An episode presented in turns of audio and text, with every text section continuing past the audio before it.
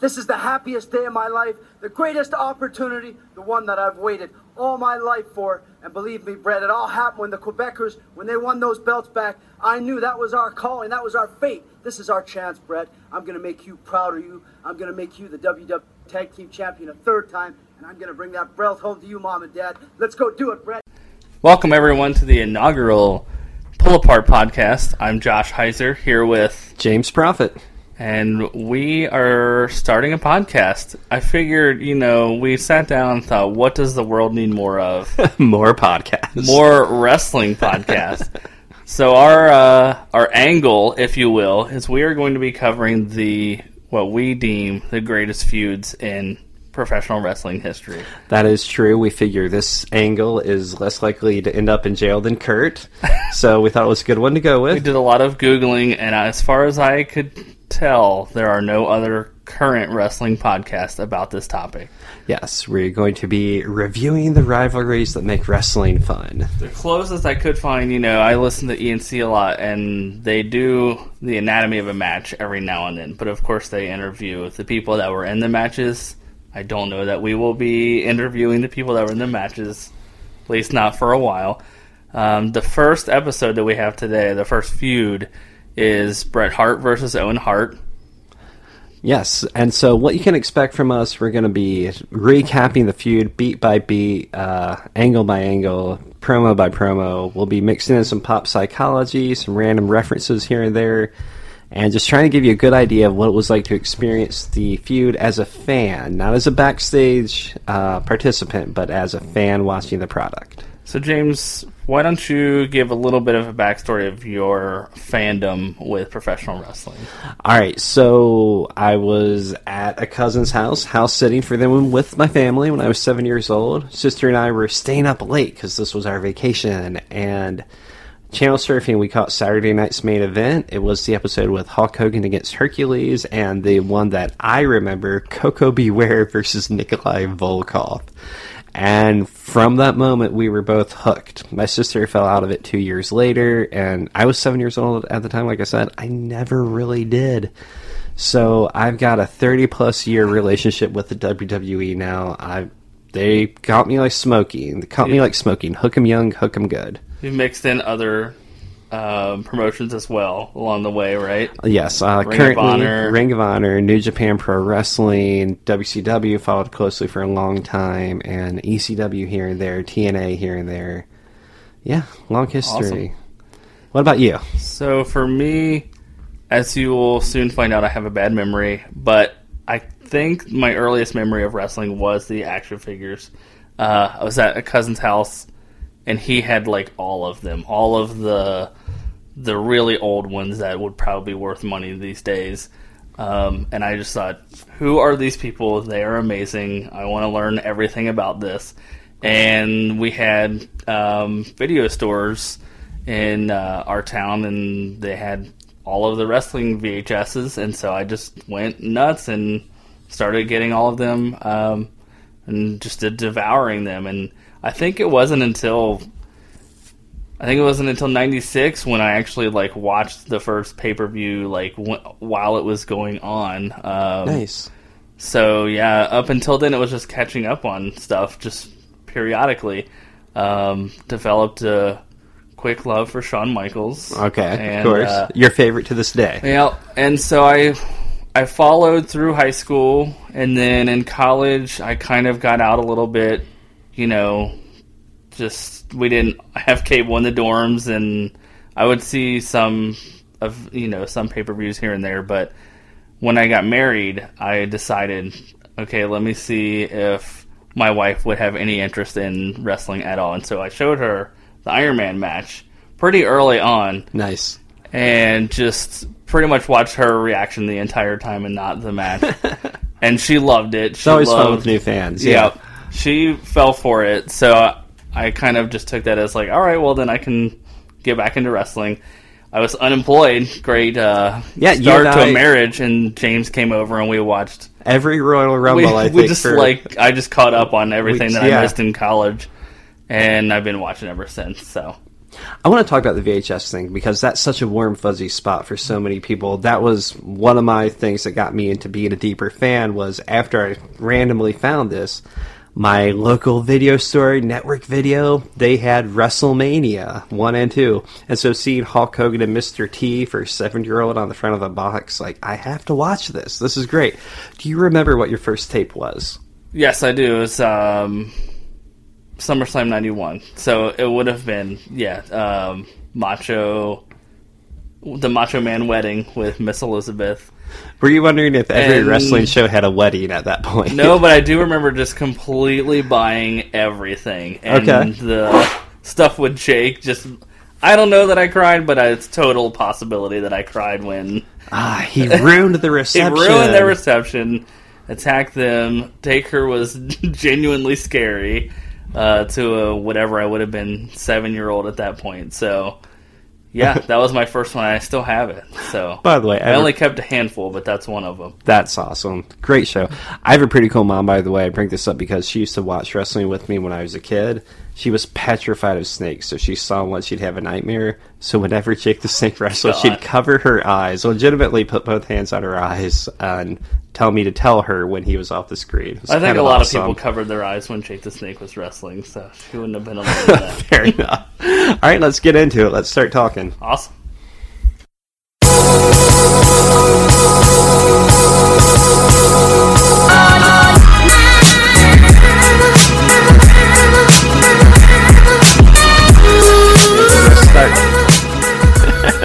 Let's go right into this. We're going to start from before the beginning, go all the way to the prologue, which is when Owen Hart first came back to the WWF in 1991 for the first time under his real name of Owen Hart.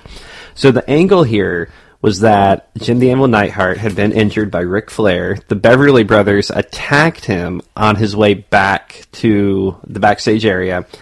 And Jim the Anvil Neidhart apparently called Bret Hart to say, hey, I want to reform the Hart Foundation to get revenge. Bret was Intercontinental Champion at the time. He said, I can't do this right now. I've got too many title defenses, but I know somebody who is, and this was the quote they used, just as good, if not better than me, that can help take these guys out. So he knew it Eh. all along. And so, right. and so, thus, we have Owen Hart introduced to the WWF. The new foundation is formed, which is the first time we see Owen and Jim the Anvil hart together. Now, Bret saying no to the Anvil there is going to come up later, and Owen and Anvil being connected obviously is going to be a big part of the story. But, Josh, do you remember any of this? So this is while Owen is wearing blue, right? Yes, this He is while he's wearing blue. This is pre Koko B. Ware. So, oddly enough, what I remember about this is the action figures. Okay. So that's what I remember. I think I know we never had cable growing up, so this would have been me remembering backwards from like when I got the VHS in like '95 or something from video rental place or something. I used to love reading VHS of WWF. That's how I watched all of it back in the day. Yeah, yeah. That was actually what got me into being a fan first too. So Anvil disappears. There's no real explanation given. Owen gets a brief singles run. He gets a win at WrestleMania 8 over Skinner, who was jobber to the stars, if there ever was one. And then Owen doesn't really do anything, so they throw him into a tag team with Koko B. Ware. And in the year 1992, doing anything with Koko B. Ware is death to your career. So Owen falls down the card quick. And then we pick up with the next part of the prologue, which is a backstage interview just randomly out of the blue where Ray Rougeau interviews Owen Hart one on one, half a member of a jobber tag team, to say, Hey, Owen, so high energy, how's that going? And Owen Hart, like, to kind of foreshadow his heel run, right away tells a lie and says, 1992 was a great year for high energy.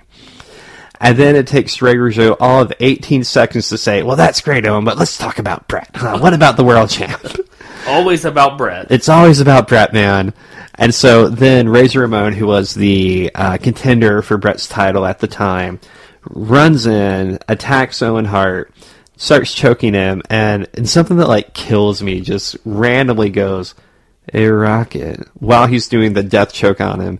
Did your daddy teach you this one, man? it's crazy. Very awkward. Very awkward. So, James, I have a question for you. shoot. Bret is Owen's brother, right? Yes. Did he help him out when Razor attacked him backstage? So I don't think Bret knew it was happening. Hmm. I'll tell you who didn't. Ray Rougeau. That's true. A heel back in the day and apparently still a heel even though he's a good guy commentator. didn't do one thing. Uh, the next part of the Owen backstory is the end of High Energy. They get a title shot at Money Inc. for God knows what reason.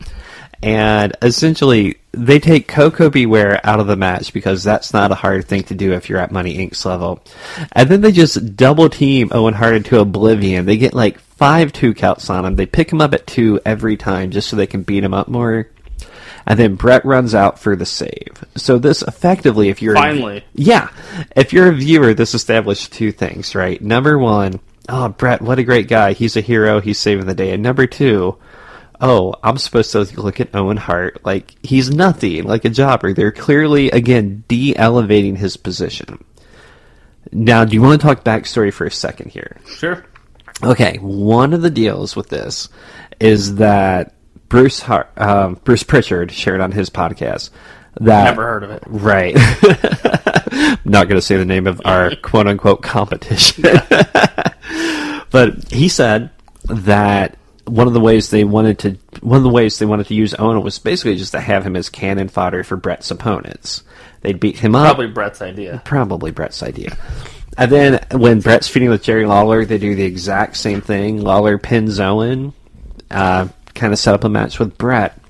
The feud was first pitched to Bret actually back around January, February, apparently, like the Bret versus Owen feud. This was about four or five months after the Bulldog feud, and so Bret initially turned it down. Said we just did a family feud thing. I don't want to do anything like that. It's it would seem repetitious. And so How long was that Bulldog feud? it was only like a month. Okay. Basically, it was just randomly one week Bulldog's number one contender. He's getting the shot at SummerSlam, and there weren't any angles like you'd see today. It was just take turns talking for thirty seconds every week. Okay. And so they, you know, Bret turned it down, and then he said, "Let me think about it." And then so they started. Bruce Pritchard and Pat Patterson started pitching it to Vince. Vince was saying, "Ah, brothers don't fight. What's what's the matter with you two?" And eventually, what happened was Bruce Hart, who apparently was really good, really uh, convincing, came up with an idea, independent of them, that he should get into a rivalry with Bret. And Bruce, because he's such a good writer, I got an idea. Yes. What if it's me? yeah. well, the the story goes he didn't know that they had pitched this Owen feud. So Bruce convinces Vince that brother versus brother could work. And so then they go to Bret, and Bret says, "Okay, this sounds good, but I don't want to do it with Bruce. I want to do it with Owen." The story goes that then like Bruce Pritchard and Pat Patterson like you know go in the back, do their jump up and down, shouting celebration, like yes, yes, we finally got something for Owen because they thought he was great. They just needed to find something to do with him. And then that's the backstory. So that's all I'm going to say about that. Do you have any comments about that?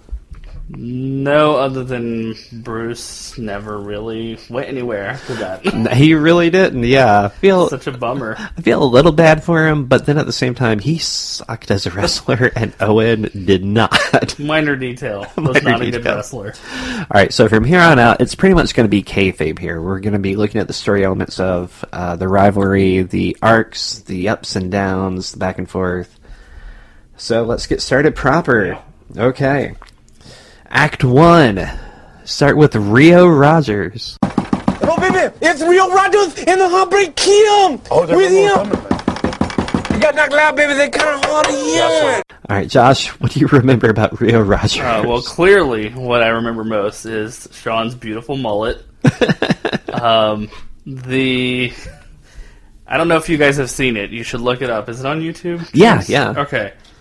So Shawn and Rio go into uh, Stu and Helen's house. quote unquote Stu and Helen. Quote, Helen. unquote. They're in they're old people masks. Just They, random couple they people. look like they're in Halloween costumes, and they're just shitting on Bret. and Owen the whole time. Like, just- Yes, on the wall there is a full two foot by three foot poster of Bret and like a two inch by three inch picture of Owen right beside it. And I think Helen can't remember. She can't name. remember Owen's name. She's like, "Oh, Bret's my pride and joy, and this is um um."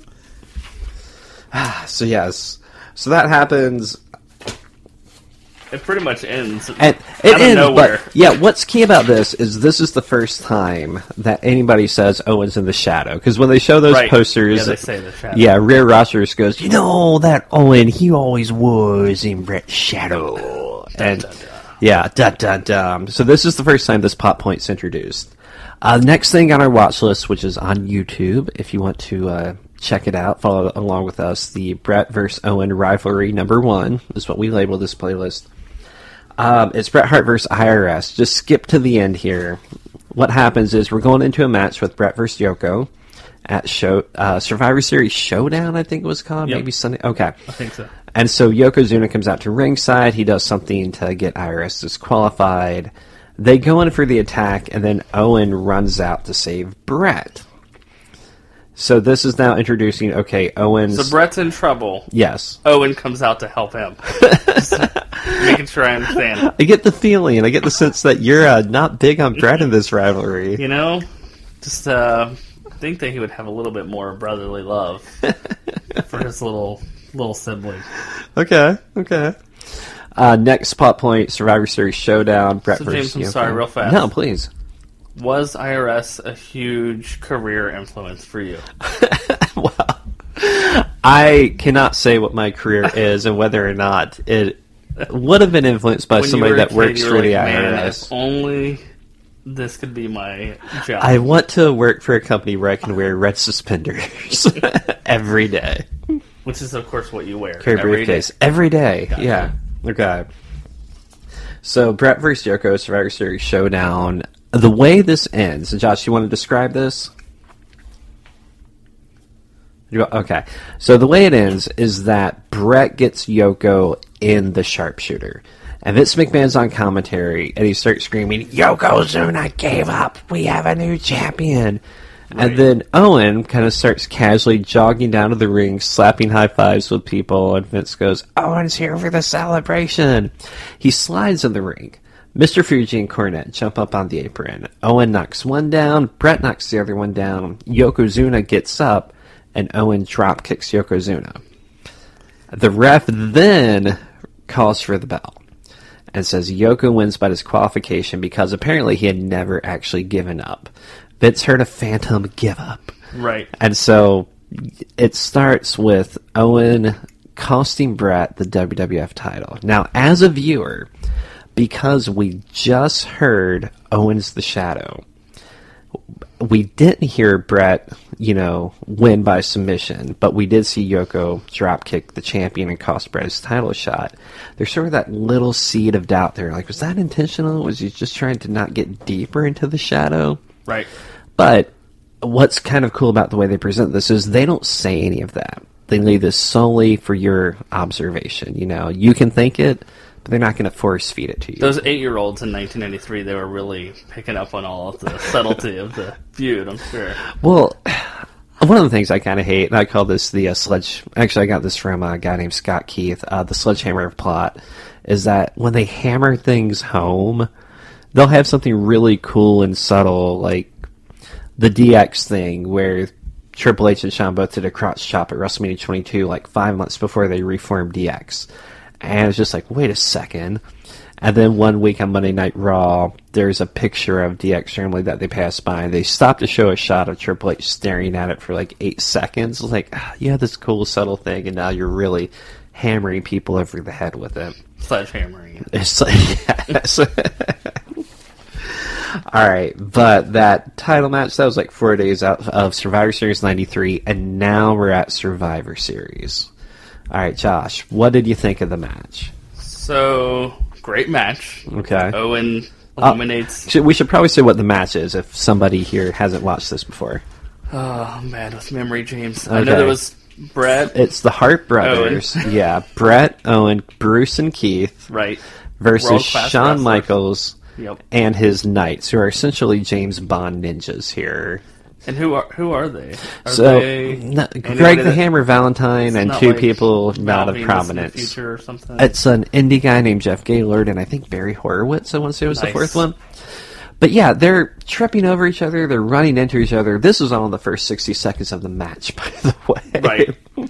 Owen eliminates two people. Yes. He's on his way to his third, putting in all the work. Bret's out there huffing and puffing, and he slams into Bret off the ropes, and everybody freaks out, worried about poor Bret. They go to the outside to look, see if he's all right, and uh, Owen gets eliminated. Um, conquering hero Bret comes back to save the day, wins the event. Owen comes out to say, you know, appearingly to say, "Good job, Bret," but really he ends up shoving him, kind of just verbally assaults him. Uh, doesn't really like complete turn on him, but just kind of says, "Hey, what's going on?" You know, I essentially did all the work, and you're getting all the credit for it. Yeah, it was pretty cool. Um, definitely unique, and they had built to it effectively, so you weren't totally caught off guard by it.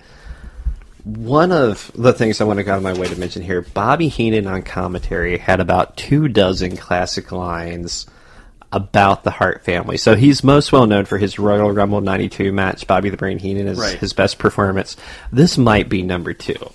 At some point, he mentions that we have 20 members of the Hart family sitting together at ringside, so we can justifiably label that section of the arena as a ghetto. He says, Have you ever noticed how none of the Hart siblings look alike? He then takes that back and says, You know what? Actually, the daughters all do look a lot like Helen, same age and everything. At some point, he innocently says, I just saw Stu lean over and say, Helen, I'm damp. What could that mean? Um, so yeah. Thing At, oh, and then Vince says, "Come on, they're a good-looking family." Bobby Heenan starts cracking up hysterically and says, "Please just tell our director not to get any more shots of them because America's Most Wanted line must be blowing up right now." So just classy stuff. yeah, all just around. classy Bobby. You know, stuff you probably couldn't say today at all, uh, which is good. But yeah, that So- was Bobby Heenan. So when Owen is eliminated, I think it's I don't know if it's Heenan or not, but somebody yells the shadow is gone. That, that's got to be Heenan. Okay, that's what I thought. Right away, Ray Combs is like, Owen's eliminated? Like, it was unexpected, Right. you know? And so, yeah, he goes down. Shawn Michaels walks away from the match when it's, you know, three on one. And then Owen comes back out. And he shoves Bret. He tells Bruce and Keith, I don't need you. I don't need you. Bret puts his arm on his shoulder to kind of console him, and Owen knocks it halfway into Canada. Just and they show Helen at ringside, and she's crying. Yeah, was that uh you think legit there? She's just overcome with emotion. I think she did Her the best. sons were that- fighting. That was her best acting job because they try to get drama shots of Helen off and on throughout Bret's run. This was the best job she ever did. I think it was the first one she ever did too, not counting SummerSlam '91, where she's just like, "I'm so proud." But yeah, this was really good. Um, Josh and I are actually watching this match right now. We're seeing Owen come down to the ring. This was the biggest match of Owen's career so far, and kind of a coming out party. yeah, interesting. And again, symbolism. Owen gets a really good reaction when he comes out here, and it's kind of impressive. And then Bret's completely eclipses it. Yeah. So Well, one thing I noticed, we watched a lot of old stuff. There was a Superstars interview, something really small. The crowd for that Superstars was louder than I've seen in the last five to ten years. It's just crazy what the fans were like back then. I don't know how much of that is legit or how much of it is crowd sweetening. You know, like if they up it in post production. Um, one of the things WWE's taking criticism for in recent years, turning down the microphones when the crowd is booing Right. Roman Reigns, say. But um, Yeah, I didn't think about that. It definitely sounds like Bret Hart is the Beatles when he comes out to a few of those interviews. Yes. This is actually going to come up in a minute here. The next thing in this story, Um, actually, not quite. We'll get to this in a minute, but yeah, Bret getting this Beatles like reaction, that's gonna come up. That's gonna be a big part of this because if you are familiar with this, you know we're going toward WrestleMania 10 and what happens there. But at Survivor Series, Lex Luger is supposed to be the face of the company. The show even opens up with Lex Luger on a couch with his wife and his two kids explaining what, quote, American Thanksgiving, end quote, is and why it's important. And then they go to the Family Feud match, and we've got 20 members of the Hart family there. So Yeah, Lex Luger. Canadians. Well, I'm just saying maybe Canadian Thanksgiving is better than American Thanksgiving based on who wants to show up for it. Um, all right, so Owen shoves his brother, says he doesn't need anybody. Oh, uh, Bret, Keith, and Bruce all sort of awkwardly leave the ring. Helen's crying. Stu starts walking to the back, and Owen jumps up on the second rope, throws his hands in the air, and the crowd boos. And this is the first time Owen gets booed in the WWF. And it's magical. It's yes, the heavens are opening up. It's this rain's starting to go away. It's starting to get Uh, clear. I really do think, you know, I know we're kayfabe mostly, but when I was a kid, I just loved heels so much, and I still do. And I think this had to have been the first time that I was like, uh, he's a jerk, and the crowd loves it. I mean, they hate it, but, you know, he's getting a reaction. So I think this might have been, I mean, Shawn was always back then kind of a tool, so I mean, I'm sure that helped, but Owen being a heel, it's just great so that was your first. as far as I can remember, I mean, I know Jake being a heel of that infamous SummerSlam '91 Yes. VHS, but I think I was more scared of Jake Yeah, he was frightening back than then. I was of Owen. I was like, that would be me if I was out there. I would be terrible, and the crowd would hate me, so I can relate to it. At that point, did you give the rest of the heels the Ric Flair line? It's like only one of you can be first, but any one of you could be next. Yes, okay. very much so. So after Survivor Series, again, Owen walking back to the dressing room throws up his hands again, gets booed even louder. We go to Superstars of Wrestling that Saturday, and there's a special report. Gorilla Monsoon brings up what happened, says, I've got my opinions, but I'm going to keep them to myself. Let's hear from, and he's already calling Bret and Owen Cain and Abel. Right? Yes. In fact, we have Cain and Abel standing by. Let's get their insights. It was a family feud, but it wasn't supposed to be. The family against me. I'm sick and tired of carrying the load of this family and never getting any recognition. It's always you, Bret. Well, I'm not carrying the load anymore. I carried the load at the Survivor Series. I had two down, and I was going for number three. When you, Bret, poor Bret, he fell off the ring apron, and the whole family, they flocked to you, Bret, and they left me all alone. Well, I got pinned, and I got eliminated. I was out of the Survivor Series. And then, you have a victory celebration after you won the Survivor Series match, and you left me all alone. You didn't care to think about inviting me back. Well, that's okay. I know where I stand with the family. Obviously, you don't care about me. But you, Bret, you've been a problem for a long time for me. And you stay out of my way because I'm looking out for number one. Oh, and this is your brother Bret talking, and we got to talk. You know, you got to put this behind you. I know you got a bad temper. You're upset because you got the, you know, you were the only one that lost in this thing. That that is not important. Think about it. You know, the, the whole family we worked great in there as a family, and everyone's proud of each other, and we're especially proud of you. You did great. And you can't let this thing get to you like that. I know you got a bad temper, but you got to put this thing behind you. The rest of the family's all up in arms about this thing. Owen, listen to me. This is your brother. I'm going to ask you one thing. You sit down with me, mom, dad, and we're going to settle this thing, get it all worked out. Everything's got to be fine. This is family. Um, and Owen explains that he had two down. He was going for number three. Explains himself, you know, exactly like I said. Knocks Bret off the ropes. Poor, poor Bret. And then they got Bret coming out there being all condescending, saying, Well, we're proud of you. Um, we'll get past this, you know, just real big brother, kind of like just dismissive of Owen, right? Is that what Yeah. say, James? I would. So I Bret's my favorite of all time, Right. but I'm going to agree with this. Owen brings up that Bret was way out of position. He should have known better, and accidents happen. He's a veteran. He- he's a veteran. what I thought was kind of cool here was Owen says when I was getting pinned, I look, where's Keith? Where's Bruce? They're all worried about poor Bret. Bret's always the one getting the attention.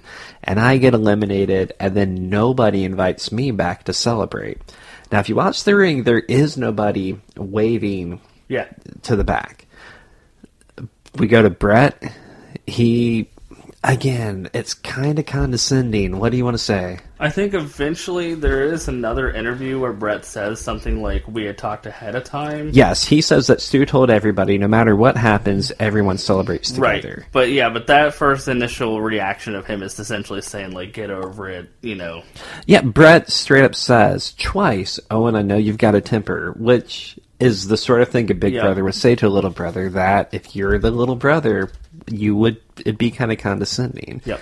My wife always tells me I can't tell her to calm down, it'll just fire her up more. It's a lot like that. yes, yes. Owen Hart is the wife of Bret the Hitman Hart in many on. ways. You're twisting it. All right, so just real quick, I want to cover Superstar of the Year award here. So there is a fan vote for 900 Line Superstar of the Year. Uh, Is that line still active? We can only hope. They've been pimping this for a couple of weeks on Monday Night Raw. They did on the Survivor Series tour three times. And when they do this award, they, for whatever reason, well, I know why, they make sure to introduce Ladies and gentlemen, I want to introduce the man who came in second because the voting was very close. He got second place. It's Lex Luger, and Luger comes out and he gets a good reaction. And it's just this funny, like, okay, he didn't win, but don't worry, you guys. Lex still got second. Voting was super close. He's the best. Look at Lex. Ask him about American Thanksgiving. He's just so awesome. so, what is the deal with this? Is this a legit poll numbers? Yeah, yeah. So why would they do that? Why wouldn't they just say Lex won and you guys should love Lex and watch him body slam Yokozuna? Vince, this is Bruce Prichard stuff. Vince has this weird thing where if he does a poll, he wants the results to be legitimate. There's stories about this. Chris Jericho has a story about beating Randy Orton in a poll for a match with CM Punk where nobody expected him to do it. Uh, but yeah, the voting in WWF polls generally is for whatever so when the reason they don't care. was the GM on no, Raw. that I mean that was a character. Okay. But the voting apparently is on the up and up. And so when Lex didn't win, yeah, that may have been the first sign that maybe Lex isn't our guy. You know, I mean, I did like Lex back in the yeah, day, but but yeah, they opened Survivor Series with Lex. They closed Survivor Series with Lex whispering to Santa Claus what his Christmas wish was, which we're to assume is another to win title shot. Right. well, he didn't. and so Bret comes out, and right after you know Bret does his um, you know collection of the award, thanks the fans, blah blah blah. Owen has a match. And Bobby Heenan tries to get a word with Owen, and Owen shuts him down. He doesn't want to talk. He doesn't want to talk about Bret winning. And it's funny here, okay? Because Owen exploded at Survivor Series. He exploded during the special report. But when somebody's trying to sort of exploit the story, he doesn't want to do that. right. So he has some control over his emotions here. But when he does talk about them, it's never calmly. It's like he's bottling. Right, and it makes it seem more legit. Yeah. You know, he can answer calmly sometimes, and other times it's he can't help himself. Absolutely. And so later in that episode, they get a word with Owen backstage. This is Vince, and Vince is generally the good guy commentator. And he asks Owen about Bret winning. And Owen says, Bret wins again. Big deal, right? Big surprise. Well, next week, I'm going to have a little surprise of my own. And then this takes us to the only thing I mentioned ever to happen on All American Wrestling the Owen Hart sit down interview with Vince McMahon. So, And this is where he challenges Bret. this is where he challenges Bret. Okay. I want to sidebar here really quick. Sure. And I apologize, I've been talking a lot. There, when Vince has a sit down interview, if you're a long term fan, red flags are immediately going off. Like, okay, Vince is going to stir the crap. And so there's a history of this. The Larry Zbyszko Bruno Sammartino feud, the legendary feud everybody's heard of if you're a fan. Mm-hmm. It started with Larry dodging interviews for a couple weeks and then challenging Bruno to a scientific match. Now, Bruno's on commentary after this with Vince, and they're supposed to be really good friends. And Bruno's saying, I just had no idea. He felt like he was in the shadow. I. I don't know how to feel. I don't. He's confused, and Vince is like, "Yeah, but, but Bruno, what about the challenge? Are you going to take the challenge or not?" And he's kind of prodding it on. In the build of the WrestleMania One, Andre the Giant gets his head shaved by Big John Studd. Vince does a sit down interview with Andre. Andre says, I've already beaten him. I got nothing to prove. He did that because he was afraid of me. I'm not going to take the bait. And Vince goes, Okay, Andre, but you understand that some people will think that Andre the Giant is short for Andre the Giant Coward. And Andre says, I don't care. You don't care. I just think it's a shame that some kids will think their hero has a yellow streak going down his and Vince is the good guy commentator Right. here. If you've only watched wrestling in the last twenty years, and oh my gosh, how old are we now? You expect that out of Vince, but It's like he's writing on camera. Like, yes, he wants to make sure that everything goes right. So he's like, "I'll do this. I'll insert myself whenever the wrestler is dropping, you know, character for a minute, and I'll make sure that they remember what they're supposed to be saying." yes. All right, so enough with Andre and uh, Bruno. Back to Earth now. Uh, Vince McMahon, horrible role model everywhere, says to Owen, "There are people who think, I mean, I'm not going to call it a family feud, being sure to slide that term in there, but there is some obvious friction. It's obvious. Everyone can see it, Owen. Talk about it now. Camera's right over there. Owen says that as a kid, he was a better football player, had better academic scores, and I'm assuming they cut off before Owen started talking about who got laid more in high school. and then there's some discussion about Owen and Bret leading the charge to defend the family honor. Owen thinks he did more of it than Bret in the match, and he did eliminate more people than Bret. He got rid of two, Brett got rid of one. Uh, Owen says Bret's a veteran of the ring, should have known where he was with his ring position. It's Bret's fault he got eliminated. It Brings up the family not being there to break up the pin because they're worried about poor Bret because it's always about Bret. And then the celebration complaint that they didn't invite him back is brought up again. And then in Vince's total just a hole moment here says, well, many justifiably, and he uses the word justifiably, thinks that you are. And then after saying justifiably, he says, ah, how can I put it delicately? Like he wasn't just an a hole. Yeah. And Owen says, go ahead, I'm the shadow. And after that, we get Owen challenging Bret to a match. Right. many justifiably and without making you angry feel that you're living in um, Go on, Vin- Vince. how do I say it delicately? The shadow. Go on, say it. The shadow. I've been living in the shadow of you, Bret, all my life, and I'm sick and tired of it. So, Bret, there's only one way to solve this thing with me being the shadow of you, the hitman. That's right. Why don't you go out and step up to the plate? You and me, face to face, one on one. I'm challenging you, Bret, my brother, to a fight, one on one, just to prove to everybody, my family, all my friends, the wrestling fans out there, to you, Vince, that I can beat you, Bret. And Bret responds. Is that the same It's the next week. next week on? All American Wrestling. Okay. Again, this is legit, I think, the only thing that ever happened of note on I this think show. so. Yeah. And Bret essentially says, "Pass." Right. Okay. he says he brings up that what you brought up before, that Stu had told everybody to come back out and celebrate. Uh, Vince asked him about the academic scores and who was if Owen really was a better football player. Bret gives the only rational answer, which is he goes, "Yeah, but I mean, does that matter?" Look at me now. Vince is just such a good journalist. You know, he's got to follow up on those Right. academic scores. Uh, Vince thinks Bret's being very humble. Bret said, Yeah, I've accomplished more than Owen, but I got here years before Owen. He hasn't been here nearly as long.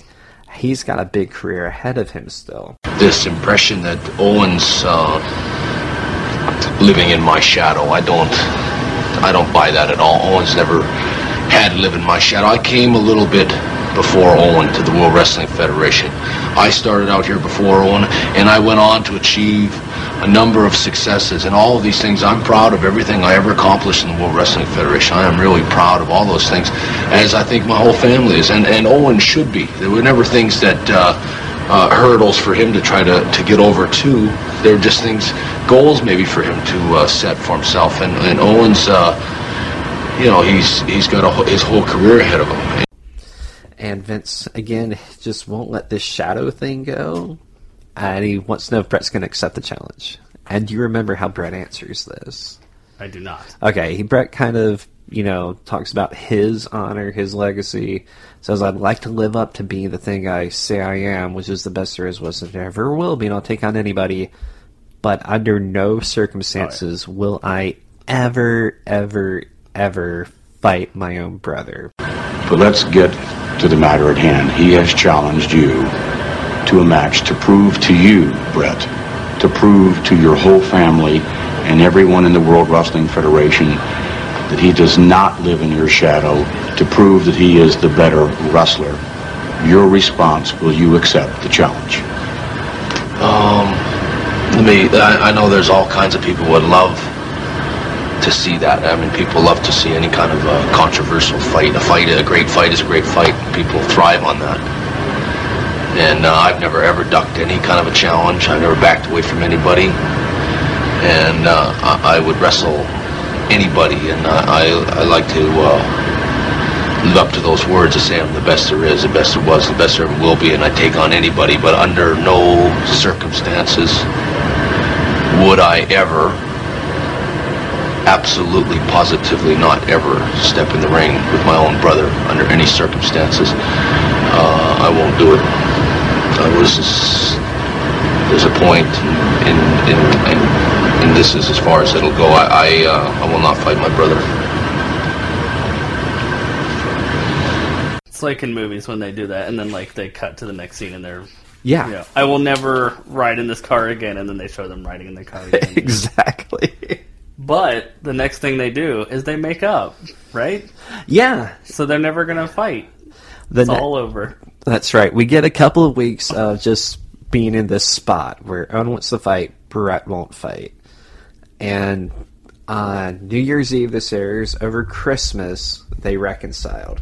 And I knew that Owen and I had to sit down and we had to resolve this thing, and that's exactly what we've done. You know, maybe I'm never going to find out who was a better wrestler. Actually, I feel a lot better about it. I didn't want to fight my brother Owen. I knew we could channel our energy in a better direction, and that direction is against the Quebecers, and we are going to win the World Wrestling Federation tag team titles as a unit. United we stand. Divided we fall, right, Owen? Well, you know, that's right, Bret. I know after Survivor Series, I said some things that I probably shouldn't have said. It doesn't matter if they were true or not. It really doesn't matter. Because 1994 is going to be our year. The rocket is going to be taken off, and I'm going to have my brother Bret there right behind me. And the Quebecers, we're coming after you. We're gunning for those World Tag Team Championships. And with my brother Bret and the rocket leading the way, you're going to be hitched right behind me, Bret. And we're going to get those belts, and we're going to make 1994 a memorable year for the rocket and for the Hitman, too. And So this is this is where I was like, I forgot that this happened when I was a kid, and rewatching it, I was like, what the hell? like they're doing all of this build up, and then all of a sudden, I think that promo is a total of sixty seconds. Like it's not long, and it's essentially them saying like, "Hey, over the holidays, we made up. We love each other. Just forget about it." yeah. and now we're a tag team. And we're going to beat the Quebecers at the Royal Rumble and take the tag belts. And is it that one? There's one where Bret says he's committing to be a tag team wrestler now. Is that the same one? That's the next. That's Okay. next story beat. Yeah. So we get them making that match. They're going to fight the Quebecers for the tag belts. Monday Night Raw, formerly one hour show, it was at this time. And good old days. Right. The first big Raw moment uh, that was super memorable was the one two three kid, complete jobber at the time, pinning Razor Ramon out of nowhere, and Uh, that Hall made of the kid a star. 1-2-3 Hall kid? of Famer, one two three kid. Should we count that? Because I mean, like he's going along there with Hall of Famer Billy Gunn. That still doesn't I don't think we have time for this discussion. Okay. So Marty Jannetty had another one of the first big Raw moments when he beat your boy Shawn Michaels for the Intercontinental title, and so they together, um, Kid and Marty, who, and by the way, they won the opening match of Survivor Series '93, so there were some seeds there. Right. They get a title shot, and they shock the world. Each of them getting their second huge upset on Raw. They beat the Quebecers. They're the new tag team champions. Now Owens lost his shot. He had waited all this time. He was super excited to be with Bret. He was finally getting his chance.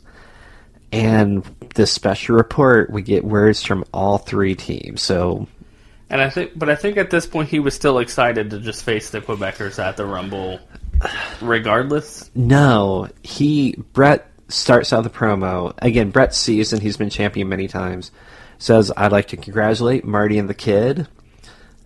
They're going to be great champions." And I and Owen says, "You know that's great, great for them."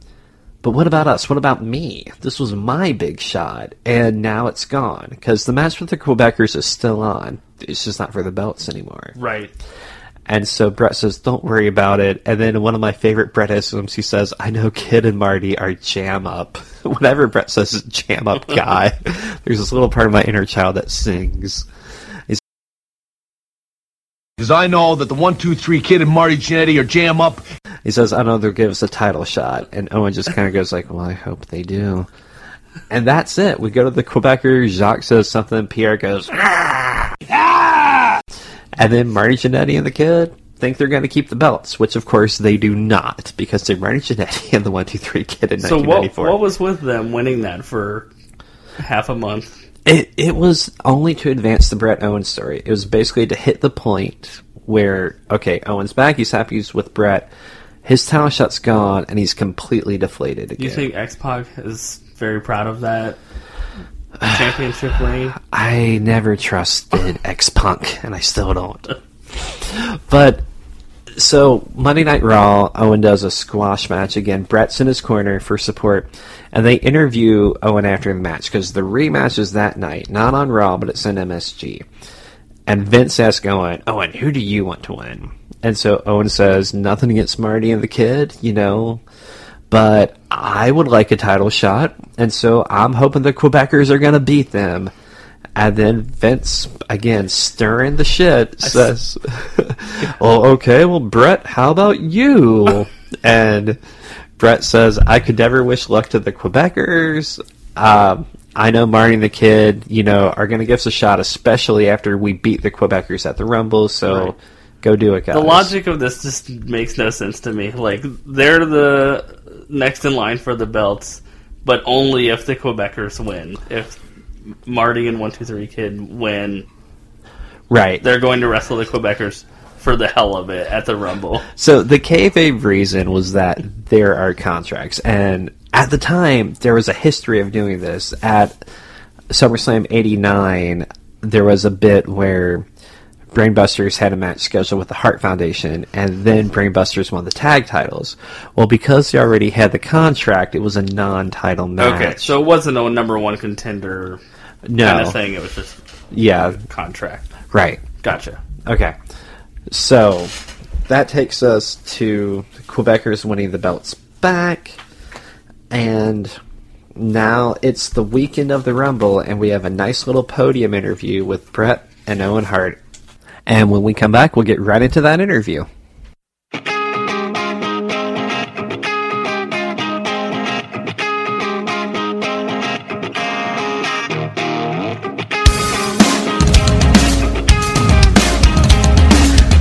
We're back, and we're about to cover the day of the Royal Rumble. This was a big, big plot point in this feud. I want to backtrack for just a second. That Raw exchange we had with Bret and Owen, the interview after the match. There's this great little moment I forgot to hit on, where when Bret is saying, you know, we want to wish Marty and the kid luck. I could never root for the Quebecers, and Owen had just said he was rooting for the Quebecers. There's this very cool moment where Owen kind of bites his bottom lip. He looks at the ground and then he looks right at the camera. And it's kind of this mix of anger and guilt on his face. and that's it. Like nobody makes anything of it, but it's these nice little storytelling, these subtle touches that make this feud. I think one of the best ever. Um, Josh, what? So going into the Rumble, what are you thinking? So the superstars, is it the day before the Rumble? It's no, the the, day day, of. of. That's right, because they used to be on Saturdays. Mm-hmm. They have the interview where Owen is very earnest, oh and rewatching this, I was telling James, I was like It'll genuinely moved. Ray, honestly, I want you to listen and listen good. Everything is okay between me and Bret. I honestly, everything is great. Things haven't been better between Bret and I. Tonight is going to be our night. But I just want you to picture this.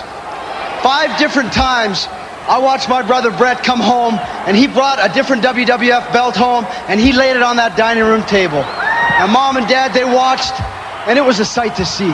God, it made us all so proud. Well, tonight, Mom, tonight, Dad, this is going to be my night with Bret because we're going for those WWF belts, and this is going to prove to everybody that it really can happen. I'm finally going to get my big break. I'm finally going to get my chance, and it's going to be great. The rocket is going to be blasting off higher than he's ever gone before, and the Hitman, he's going to be right on top of that rocket. And you know where we're going? Straight to the top. The Quebecers, you guys are going down. The Rocket and the Hitman, we're going to be number one. Owen's like just telling his mom and dad, you know, you were always there for Bret. Always, he's always the one that brought home the belt, and you always celebrated. And essentially tonight, I'm going to be the one bringing home the belt. Of course, ignoring the fact that Bret would also still be bringing home a belt if they won the tag titles. Yeah. But they would be celebrating Owen, and that's really all he ever wanted. It is. One of the key parts about this is you get the impression going through these months that he's really just seeking his parents' approval. This interview, like you said, he's talking about the pride on his mom's face when Bret would set that belt on the on the dining room table and the family would celebrate. And he's never got to do that. And so, with like the biggest smile you've ever seen, he's like, "Well, tonight, mom and dad, I'm bringing home a belt too." And Goosebumps. yeah, goosebumps Straight up. and it's almost Shakespearean where this story is going. The the elements of tragedy are all laid out right there. He also says in the interview that uh, the Hitman will be riding on top of the rocket, so I just wanted to point that out as well. yes, he did. Moment of such, you know, genuine feeling to a dick joke. right. Yes, That's- that's yes. wrestling. Well done. That's wrestling. That's wrestling. so the Rumble pay per view, we get another Bret Owen interview before the match. They repeat some of the talking points. You know, Owen's going to bring it home to the dining room table, put it right there. Bret says to say we're a little overconfident would be an understatement because you got the best of the technical and the best of the aerial. Yeah, it's funny looking back that Owen was considered an aerial superstar, you know. Oh my gosh. I mean, he was, but it's just like these days, you're like, oh, he jumped off the top rope once or twice. Well, to sidebar here, the most awkward moment of the history of Monday Night Raw That's involved. a lot of moments. There are a lot of moments. This one was accidental. I'll say it like that. It's not a hand being born or anything like that. Uh, Neville was in the King of the Ring tournament, and Michael Cole and Booker T are on commentary. And Michael Cole says, "You know, if Neville won King of the Ring, he'd be the first ever high flyer to win King of the Ring." And then the voices go silent for a second, and you get the idea that maybe Vince is yelling. And then Michael Cole goes, well, except for Owen Hart, he was a high flyer. He was king of the ring. And then without missing a beat, Booker T goes, yeah, yeah, but the difference is Owen Hart did not defy gravity. Oh. Which You're right. I know what he means because they always said Neville was the man that gravity forgot, but it was just one of these like, does he realize what Like, he just he just said moments? Dug it even deeper. Yes, yeah. So Booker T is great for awkward You think they have moments. or- audio of what Vince was saying to him somewhere? You never know. they used to have on YouTube this live feed of SmackDown because it would air two days later, and it would be like the unedited dialogue from the commentator side. You wouldn't hear what Vince would say. Okay. But you'd get stuff like Michael Cole saying, You want me to say it again? Again. Because I feel like I just said it 20 GD times. and so it's. This is put out by the WWE. no, it was just somebody, Somebody intercepted the satellite feed and they'd put it on YouTube live. Yeah. Okay. Owen, he's so excited. It's like he's about to graduate high school. Who knows what comes after tonight? It could be anything. Uh, and again, in this excitement, Owen really is revealing the rejection he's carried around that seemingly exists only in his head. You know, and I say this with respect to all the little brothers of the world out Right. there, but there's been a lot of talk about Owen saying his parents never cared about him. They never loved him like they did Bret. He hasn't had the success of Bret, but you'll notice Bret's not saying this. No one is saying this but Owen. And him talking about winning the belts here, it's almost like if you've ever had um, that friend where it's a little uncomfortable and they're talking about some girl they met. Like, yeah, it's just fate. It's just meant to be. We're just meant to be together, and it'll just be perfect. And Owen here says, "When the Quebecers won, I knew it was fate, Bret." And again, we're setting up the elements of Shakespearean tragedy. The well, you were there, coming. James, in the dungeon when Bret was bullying him, picking on him, all those years. Actually, yes, I love that stuff. Is to come. The stories of Bret Owen in the dungeon. I love that stuff. And again, there are so many things with this feud. By the way, Owen talking about how Bret's favored. Bret saying, "I don't think that's the case," but you get how it would seem like the case with these stories of Bret bringing the title home. And he doesn't dispute that this happens. That his parents just like glow over these title wins, and Owen's just sort of sitting there smiling and nodding. But you also get the sense of Bret's personality that he wasn't taking it home and rubbing his face or anything. It was just, I want another belt, sorry, you know, that kind of thing. It's complicated. Yeah. You can understand both characters' sides of it. There isn't really good or bad. There's they just have this issue. They are it's tension, you know, it's sibling rivalry, accidental as it is, and you really can sympathize with both characters here.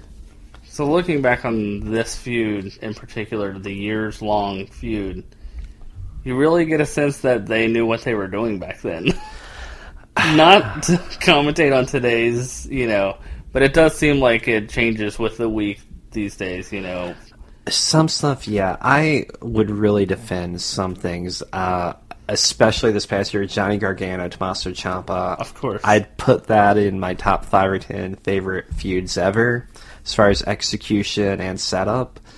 But yeah, sometimes Bayley, Sasha Banks comes to mind, and they're two of my favorites. But what was that? Yeah, I guess that's true. It is Bret and Owen. I mean, it's you know, it's the two you know two of the biggest wrestlers ever. It's not like they had this kind of writing for Doink the Clown or anything. Well, it's funny because two of the be- biggest wrestlers ever now. At the time, Owen Hart was way down the totem pole. This was by far his big break. We have the Rumble on in the room now, and I just I can't handle. Paul, Paul Bearer with a riding whip. We're gonna get Owen Hart on the funeral parlor later.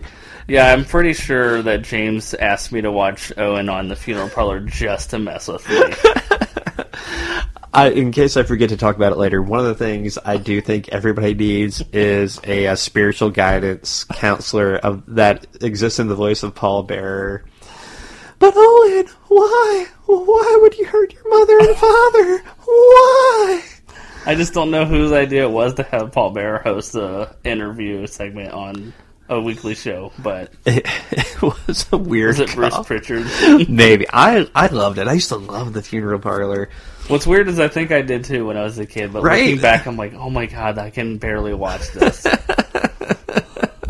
Let's hear your best Paul Bearer No. real quick. Nope. Not gonna happen. I did see Paul Bearer turn on The Undertaker live. Well, you were there, James. yeah. SummerSlam '96. Okay. Yeah. Yeah. We were at that show together. Didn't even know each other then. No. All right, so I just want to bring up Owen. He starts talking about the celebration after the match, bring the title home to the mom and dad, like we talked about, but saying that he just wants approvable approval. You know, number one reveals he thinks he needs his parents' approval. He doesn't think he has it, and number two, he totally misses that Bret, who some feel is the best wrestler in the world, just called him the best aerial wrestler in the world. So he's getting the credit from Bret. He's apparently getting it from his parents. but he's not getting it in the way that he needs to hear it. Right. And that's one thing I noticed about with this feud as well is Heenan, whoever it was, whenever they were talking bad about somebody, they still were elevating them at the same time. Yes. Which is very, very uh, underrated skill, I think. Not everybody can do it. Michael Cole, when he was a heel commentator, sucked. He buried everybody. But yeah, Heenan would build guys up. What Do- Doofy son-in-law, he yes. The thing I was hitting with uh, Owen here, there's a psychological term called the arrival fallacy, and basically it's when somebody will get in their head, well, once I have this, then I'll be happy, and it's the celebrities on drugs thing. You know, you hit this point you always wanted to get, and then it doesn't feel like you expected it to feel like. So it's a tragedy either way you think that you're heading towards. If Owen gets the belt, it's not going to be enough. If he doesn't get the belt, that's going to be horrible, but he can't see it. The problem, yeah, either way. The problem is he doesn't think he's enough. He's putting his value of himself and the approval of his parents enough is enough. James. Yes, and it's time for a change for Owen Hart, and that's where we're at with this match. Bret and Owen Hart versus the Quebecers. Josh, what did you think of the match? I mean, not a five-star match. Okay. You know, um, Owen's definitely showing off his skills, though. So Yes. again, at the same time as you're elevating someone, you're also, well, at the same time as you're, you know, diminishing somebody, you're elevating them. Um, I think they work really good together as a tag team. I Yeah. shocker. The Hart Foundation is good. Hot take. But, yeah, I wish they would have wrestled together longer, you know? I do too. There is one match, and we didn't cover it here because it has nothing to do with the feud, but we wanted to talk about it. Bret and Owen Hart versus the Steiner brothers. If you can find this, and it's on the Hart and Soul DVD that came out a few years ago, it might also be on the network if WrestleFest 94 is on the network. One of the best tag matches you'll ever see. And it's just like each guy takes turns doing their like five or ten best moves. It's crazy. It's awesome. And what is that? What is that from? WrestleFest? WrestleFest '94. It was just randomly taped a for a? VHS tape. Yeah, it's just compilation of matches, and I'm pretty sure What else was on that WrestleFest '94? Razor Ramon versus Shawn Michaels in a house show match. Um, I would bet money that that match, the Harts against the Steiners, was just one of them saying, "Okay, we've got three weeks. Can we please do this match just to see how good it will be?" And they let them do it. Sometimes yeah, they relent. nice. Yeah, there's a Hart Foundation LOD match from '91 that I'm pretty sure one of those four requested too before the like right before the Harts broke up. All right. Anyway, in the match, Quebecers look more dangerous than they ever have. They they do a body part match. They work Bret's leg, and keep this in mind: the story of Bret Hart's leg is going to be a big deal in the next three months. But they just go to work on the leg, like Josh said. Owen is shining, and come around and Josh describe what unfolds in the end here with Bret going for the sharpshooter. trying to remember exactly. He, I can't remember. Like Okay, no, it's okay, it's okay. So after Bret's been beaten down for a good five ten minutes, he kind of catches a break and he's just beat. And so he gets the advantage and he glances over at Owen. The Quebecers have cut off the ring. Owen's way across. Bret's limping. And he has to make a choice of whether to do a move or go for the tag. And he kind of decides, okay, I don't think this guy's beat up enough. I'm going to beat him up more and then I'll tag. But then the Quebecers get the advantage again. This happens like twice. On the third occasion, Bret is closer, and now it's really debatable. Like he could probably make a tag, but it's in debate. And the That's story right. is, in the heat of the match, he might think he can't. So instead of or he going- doesn't trust his younger brother. And that's how Owen would see it. You, you don't know, you know, you don't know. And so instead of going for a tag, Bret, in his injured state, tries to put on the sharpshooter, and he just collapses, grabbing his knee. I think the Quebecers put on a half crab, maybe. Owen's right. in the corner, screaming for the tag, and the referee calls for the bell. And Howard Finkel makes the point to announce that even though Bret Hart did not submit, the referee stopped the match as he has deemed him unable to continue. and he awards it to the Quebecers. Funny point here, by the way, when Owen was getting like beaten into the ground by Money Inc. a year ago, ref didn't stop the match. Bret getting beaten into the ground. That's a very uh, ref stops the match. rare stoppage there by the ref that he just can't watch it anymore. Can't watch the beating anymore. Yeah, there. I mean, and it plays into the story of Bret being favored by everybody. It's odd continuity that I don't care if it's accidental or not. It makes for a really cool story. And so Owen just starts kicking the rope. He's so angry that he's lost his one shot. And then from there, as Vince McMahon would say, then and from there, we we get the big moment, the kick heard round the world. All right, so Josh, Bret struggles to his feet. Owen's berating him the whole time. Bret, every time he starts to try to speak, he'll wince in pain and kind of grab his knee. Owen doesn't stop the berating. And another part of this story here, this is again so well done. The one of the first things we covered was Bret versus Yokozuna, where Owen accidentally costs Bret the WWF title. Bret takes it in stride. He doesn't really do anything. Well, here we got Bret theoretically accidentally making a call in the ring, costing Owen the tag team title. And Owen just can't forgive him for it. And so with Bret again trying to explain, you know, but he can't talk, Owen sidesteps and lays in the kick to the back of his knee. Kick heard around the world. Absolutely. Watch it on repeat every morning. And so the crowd here, this is the loudest heel heat of Yeah, the night by sure. far, and one of the loudest of the year. This is huge. yeah, I mean, if they love him as much as they do, you know, the Beatles pop, then anybody that screws over Bret, then they're on the shit list for sure. Right, and it's crazy how much Owen's heart Owen Hart's career has moved forward in these short few months. He went Right. from just an underneath guy mostly to a star, and he is about to be in the biggest or second biggest advertised match for WrestleMania coming up. Yeah, it's crazy. I mean, I think to be, that's a lot of credit to Owen as well to be able to be put in that position and then follow through. You know, Absolutely. There's a lot to talk about how Vince McMahon will make guys or certain guys get certain pushes. Well, guys get pushes, but that's really just a chance. Jack Swagger, who I know you're a big fan of, but he not really I mean, for a second there. for a second. Okay. He got a world title push. He couldn't do anything with it. They took it off him and he went to obscurity. That happened with a handful of guys. Yeah. Del Rio after he lost the belts, he never really had a sustainable feud because he didn't really deliver in the chance that he got.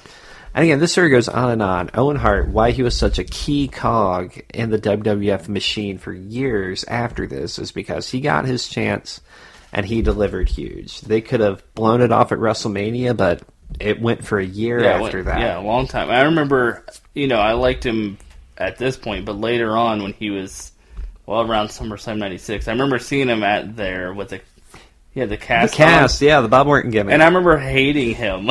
and I'm like, what would that be? 12 years old, so Okay. I, you know, know how the sausage is made, and I'm still like, man, Owen, what a douche. You know, the, the slammies that year and everything, so. Yeah, I was can- such a big Owen fan at that time. so we swapped there. We swapped there. Yeah, I um, I don't know. I got into wrestling in 1987, and so Owen to me was one of the guys where he had been around a long time. So I remember liking the Bulldog a lot, liking Owen, Bret. I had an appreciation for Shawn and definitely Taker. Those were the guys. Those were the mainstays. You know, everyone else comes and goes, but those guys are thick and thin. WWF. And as a viewer, you like the people because you have long-term relationships with them at that point. Yeah, I think in '96 I just don't want to have anything to do with any Harts. It- damn that Shawn Michaels. Damn him. so Bret is helped to the back after the kick.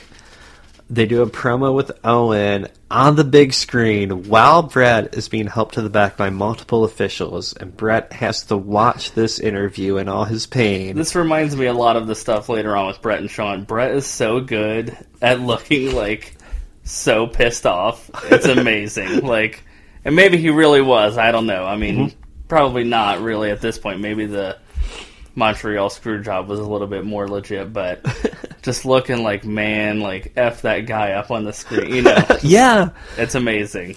Owen gets the uh, semi-famous line botch. That's why I kicked your leg out of your leg. Yeah, so great. but other than that, it's solid. He gets the point across. He kicked his leg. He's tired of living in the shadow, and now we have heel Owen Hart. Heavens are open fully. Sun's coming in. Owen Hart playing the role he was always meant to play. It would seem. He's the lead heel, aside from Yokozuna in the WWE. Which I and- think was hated for the wrong reasons. right. One Owen day. for all the right reasons. Did you ever get the impression that Hulk Hogan might be a bit racist, like when he called Hmm. Yokozuna a Jap, or maybe for other things too?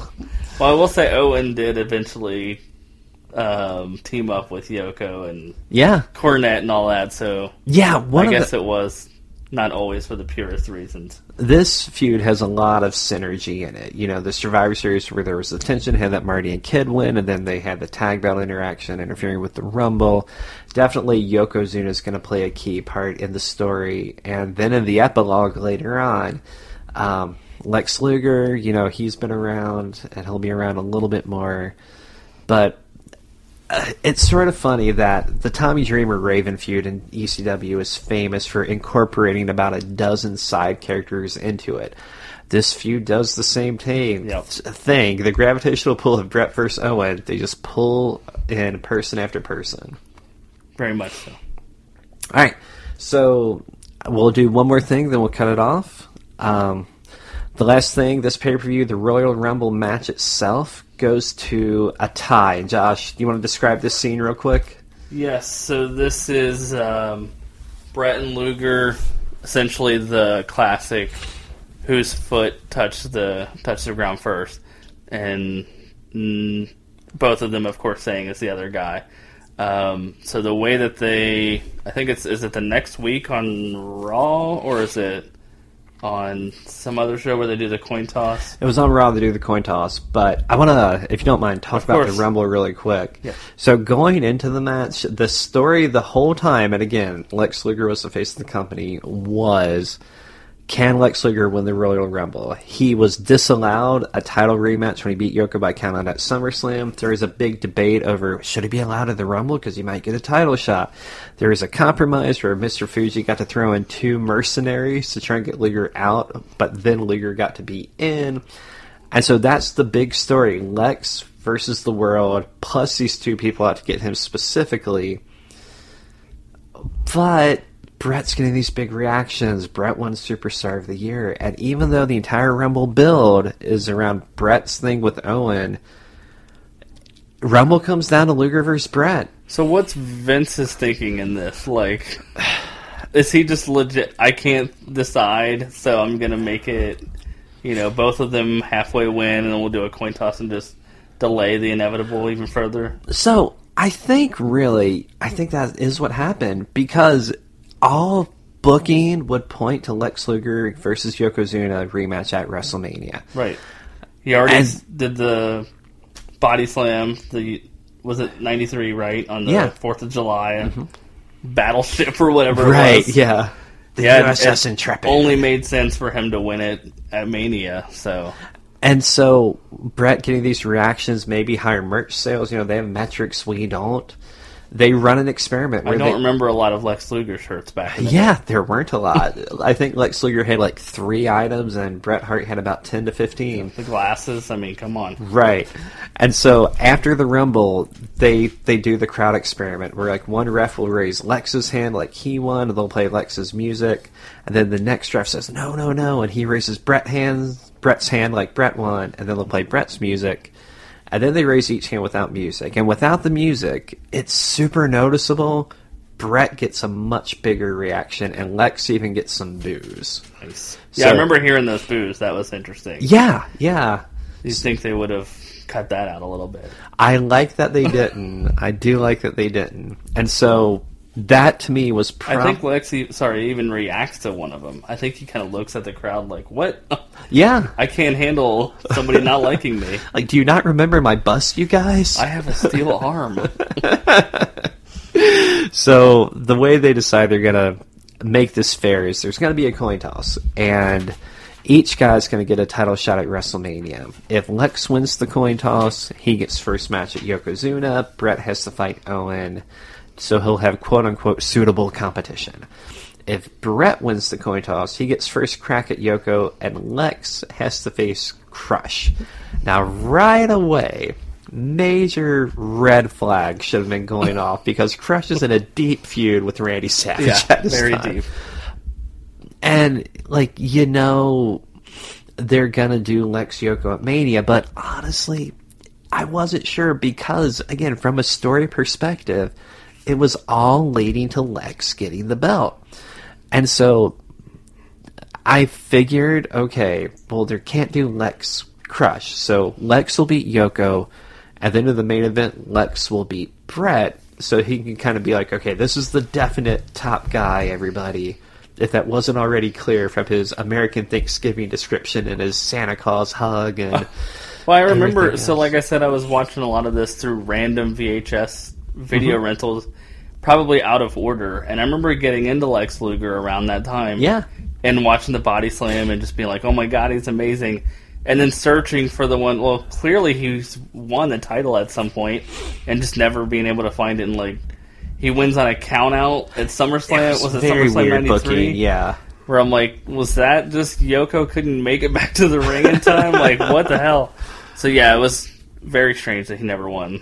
won the very title. strange. And again, we do the coin toss. Lex wins.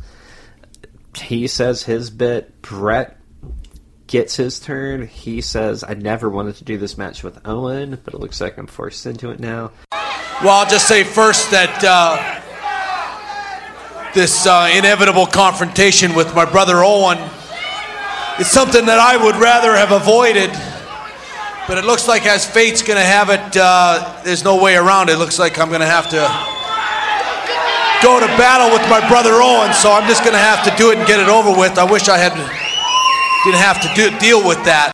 And then, much like the Quebecer thing with the kid and Marty, he tells Lex, I could never wish Yoko good luck, so I look forward to meeting a guy like you in the last match. And it's funny, too. I want to bring up, before we got the big Lex push, right? Mm-hmm. Where they were saying, like, he finished second, you guys. Lex Luger finished second. Lex Luger! In the intro to Raw for the coin toss episode, Vince McMahon intros the episode by saying something like, Well, Bret the Hitman Hart overcome a year of adversity, the betrayal of his brother, and win the coin toss to get the first title shot tonight? Or will Lex win? Tonight on Monday Night Raw. Yeah, And so you know at this point, okay, they've changed their mind on who's going to get the belt. And that's where we'll stop right now. Josh, you want? What do you think of the feud so far? Yeah, no. Um, I mean, what's not to love? I did have one question real fast about Shoot. the coin toss. You said shoot. Was it a shoot? Was it a work? It was a work. So there was this funny moment where, just to make sure everyone knows it's on the up and up, they zoom in on the coin, and President Jack Tunney, the President of Canada, shows the audience, the camera, the head side of the silver dollar, and then the tail side of the silver dollar. And then he I puts his think hand. is it Lawler or somebody on commentary? Maybe it's Heenan at that point. It said, "Is it a Canadian coin?" I forget. I forget. That would have been Lawler at that point. Uh, Okay. He was gone. But Jack Tunney just sort of starts like bouncing his hands up and down. Or like, okay, he's antsy. And then they introduce Lex. They flash to the entrance, and I'm guessing that was his cue. Cameras off. You put your hand in your pocket. Switch the coins out.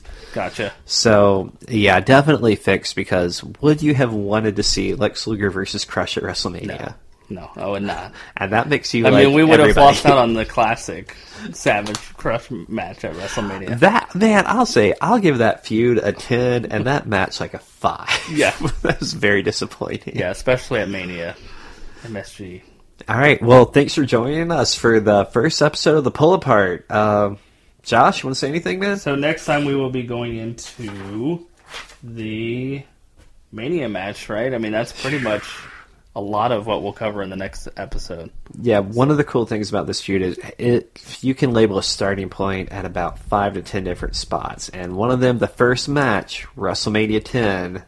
We all know what happens, but we're going to break it down If you don't, go watch it on the network. Steal someone's login. Yes, we'll cover the bill to it, everything else, steal a login, or pay your nine ninety nine, and have fun with us. Thanks for joining us, everybody.